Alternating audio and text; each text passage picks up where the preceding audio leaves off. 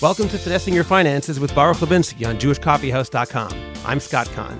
Today we're going to be speaking about making Aliyah and planning for Aliyah. As we know, many people come to Israel every year. How do they plan to make Aliyah? What does one do in order to be ready to make Aliyah? And you were just telling me that still, even though so many people seem to have come living here in Ramat Beit Shemesh, the numbers of Aliyah don't seem to have gone down. I think they've been pretty consistent over the last decade or so. I don't know the exact numbers, but we're looking at between four to 5,000 people are coming every year on Aliyah from North America. There's a smaller amount that are coming from other English speaking countries, but it's much lower from England and South Africa, Australia. I think a lot of people listening right now who may be thinking about making Aliyah are wondering about the financial commitment. There still are financial challenges, even though Israel is the startup nation. There's so much good stuff going on here in terms of finances. If you don't have a startup that's making millions of dollars and has massive investors, there are concerns. What should people think about when making Aliyah? Okay, so first of all, I just want to comment on the most famous Jewish joke out there about making a fortune in Israel. So things really have changed dramatically here financially over the last 20, 30 years. The Israeli economy has been one of the strongest economies in the world now, going back the last 20 years. The currency has been strong, exports are growing, the standard of living is growing here.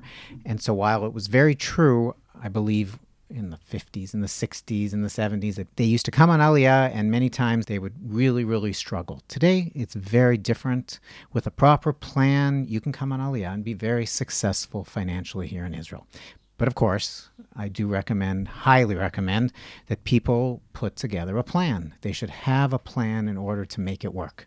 That includes a lot of steps before Aliyah and things immediately after Aliyah. Such as what? What would someone do before he makes Aliyah? Okay, so before Aliyah, I would say that there are two main things that people need to work on. One of them is the area of employment, making as many connections as you can, reaching out to potential employers here in Israel, trying to arrange a situation potentially where you can keep your employment. There are many, many people making aliyah. I speak to them all the time who are successfully able to transition to working in Israel, but still continue to work in the United States for their employer know, the internet has changed the ability for people to be able to continue to have their jobs. And if they can do that and keep their salaries, it will tremendously help their transition. Admittedly, they are dealing with an American time zone issue, which means that they're starting work at three o'clock in the afternoon. Correct. And there are social elements and social issues related to that, that you have a family member that's working in those hours where the kids are getting home from school and where there's dinner and, and, and the evening hours. But I think that if somebody can come and have the stability that that income provides, at least initially, until they can integrate into the system, until they can adjust, it creates a tremendous amount of stability financially, knowing that from day one, you already have a job. Okay, that's a great thing for those people who can swing that obviously most people can't continue to work in Israel with their job from America or wherever they used to live. What does someone else do in a situation like that? Okay, so somebody else who doesn't have a job needs to be putting a plan in place how they're going to work. That could be somebody who has a profession a dentist, a doctor, somebody who needs to get certified, they need to already start looking into that process. They need to see how they get certified. Maybe they can already start the process. There are ways through Nefesh B'Nefesh, especially where professionals can already get that certification before they come on Aliyah, so that when they come here, they already can have a, a running start. They can already get right into the job market. It could be that your profession is, is a profession that you can't work in in Israel. It could be that you don't have a strong enough language and you need to transition to something else. So you should already start having a plan in place of which direction you want to go.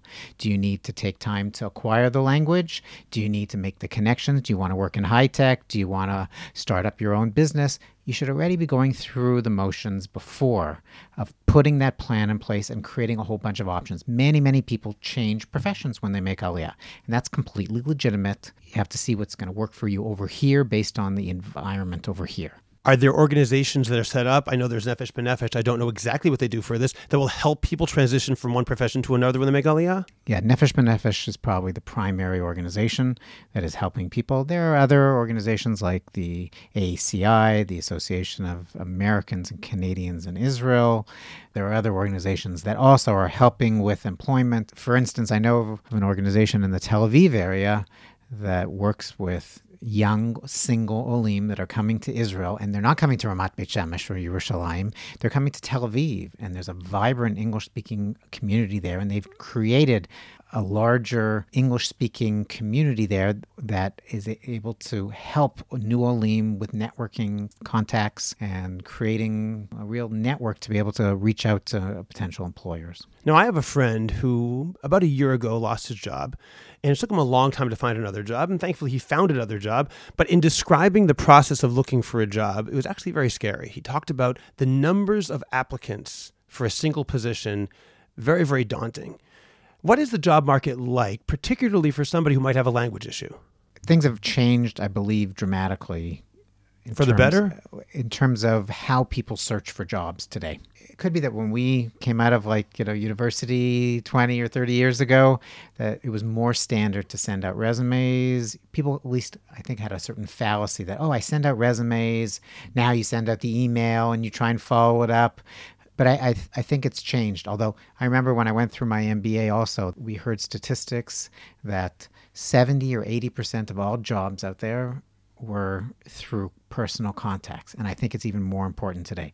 Networking, networking, networking. That is the critical area of job searching. You have to make contacts, you have to reach out to the people who potentially can introduce you. I know that whenever I've hired staff, the first source is going through people you know, talking to people, connections, and only then going out to the general job market because there's just a certain level of comfort that you have with people that you know. That can be very difficult if you're making Aliyah and you don't really know that many people. That's why you have to network. That's why with the Ole community, you have to network in advance. You have to reach out to all those people that you know have made Aliyah, the connections through Nefesh B'Nefesh. Nefesh B'Nefesh will give you a list of people within your field, and you just have to start going and meeting with them, whether you're meeting with them virtually, over the phone beforehand, or immediately like in person.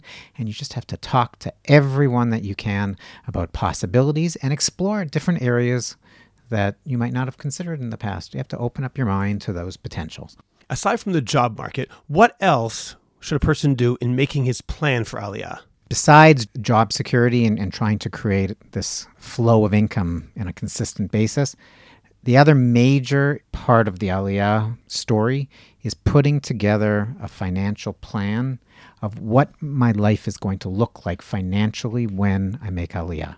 And that relates to both my finances currently in the United States or Canada and what changes need to take place before I make Aliyah and what it's going to look like upon making Aliyah. So, for instance, when you're making Aliyah, one of the things you need to look into is what's going to happen with my insurance. I have insurance in the United States, and the insurance might be life insurance, it might be health insurance. What's going to change now that I'm coming to Israel? What do I need to adjust? So I might need to change my policy. I might need to like get a, a guarantee from my insurance company that they're going to cover me in Israel. Besides insurance, you also have to look at things like investments. I have certain investments I have in the United States, and that might have been appropriate when I'm living in the United States. But now that I'm moving to another country, I need to evaluate whether things need to change in my portfolio. A portfolio that is based on somebody living in the United States is going to be very different than a portfolio for somebody living here in Israel. Why is that so? Most portfolios around the world have what is called a local bias.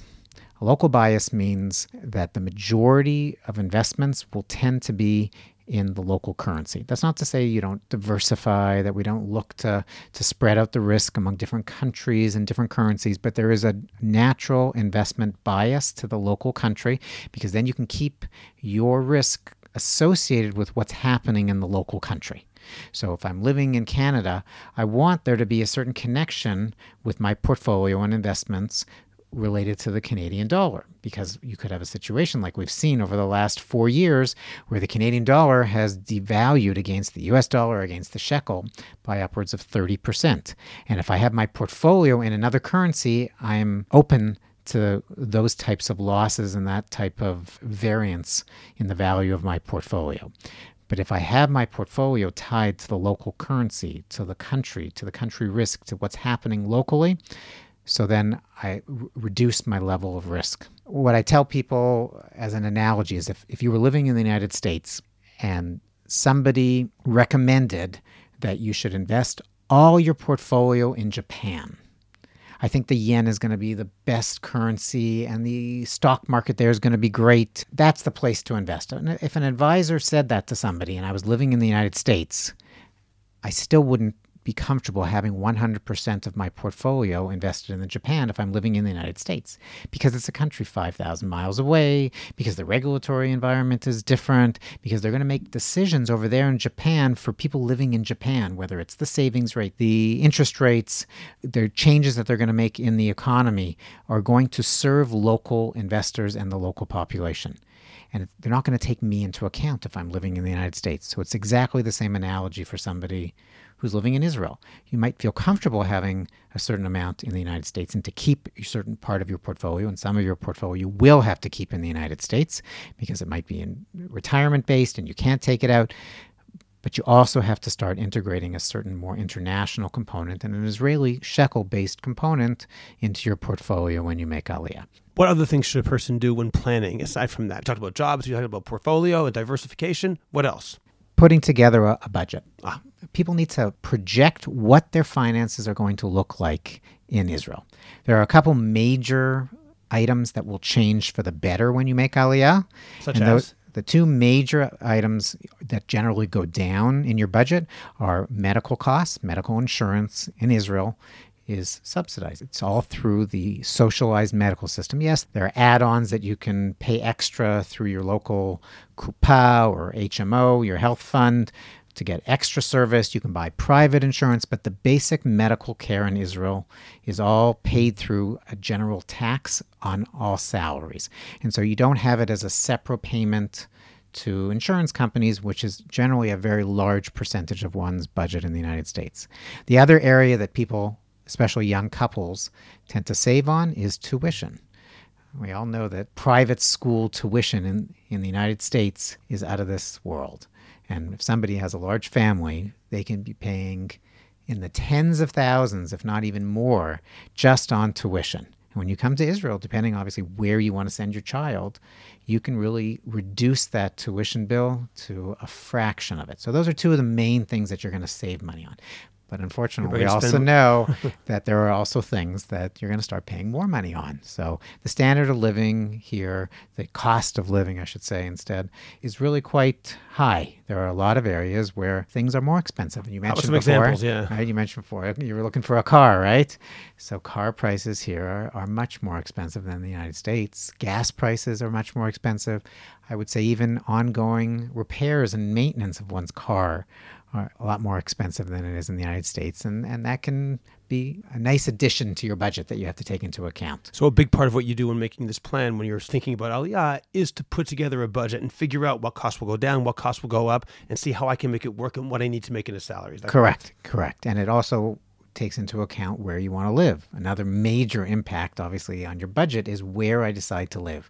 Not only which community I decide to live because there are different standards of living in different communities, but also how large an apartment or house I'm going to buy. And people come from the United States and Canada with this assumption that, well, I was living in a house before I came and now I need to live in a house over here. But it could be that you can't afford that. Or, or it could be that you need to transition into a, a house initially and pay more, but you have to do it with your eyes open, knowing how much it's going to cost and what are all the other associated costs when you have a house. You have rent, obviously, that's going to cost a certain amount, but there's also all the ancillary payments that come, whether it's Arnona municipal tax, whether it's your electrical or the water or the upkeep in the garden, everything else also has a major impact. And so you have to put this plan together that looks at the big picture and sees that at least you know how it's going to make it. How does a person, though, sitting in the United States, for example, not living in Israel, know what these costs are? What resources are there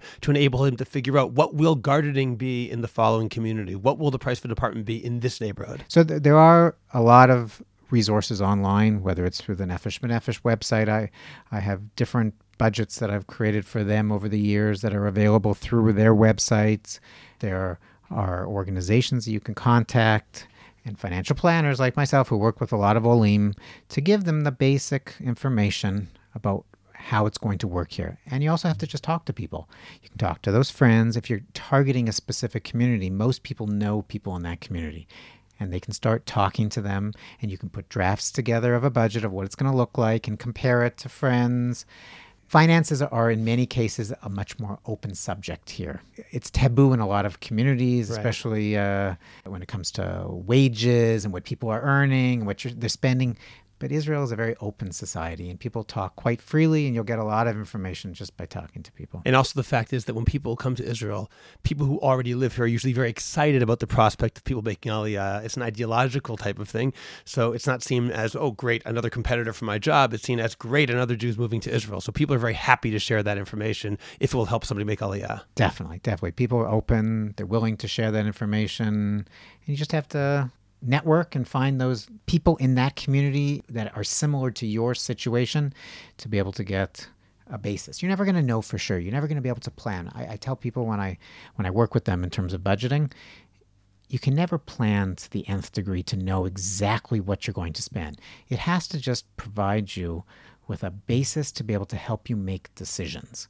If somebody comes on Aliyah they don't even have a plan in place, they have no idea what they're going to spend, what happens is that just spending gets out of control.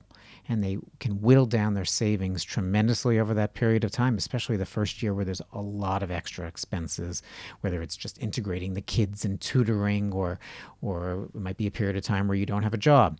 You have to at least know what your plan is. Do I need to spend six months finding a job and therefore I need to budget that I'm going to go into my savings a certain amount? Or can I at least immediately like expect to have a certain amount of income that's coming from something that's going to help me get through that period of time? There's nothing wrong with budgeting a deficit initially when you're coming on Aliyah. What you can't do is you can't budget a perpetual deficit. Okay, Baruch, this is very, very helpful, I'm sure, for everybody. I'm learning a lot. We were supposed to speak about once you make Aliyah, but we ran out of time. So let's save that for the next episode, okay? Sounds great. Now, if anyone wants to contact you and learn more about how they can plan for Aliyah, uh, how do they reach you? the best way to reach me and to also to get a lot of resources of, of different articles, budgets, and my book as well that's available is through my website at www.labinsky.com, L A B I N S K Y. And our office number is 972 2991 0029. And Baruch's book is called A Financial Guide to Aliyah and Life in Israel, written five years ago, with information which is fully relevant now. 100% relevant.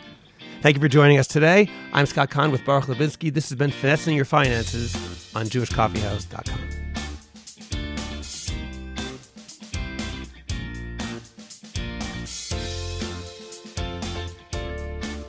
Make sure to subscribe to this and other great podcasts by going to JewishCoffeehouse.com.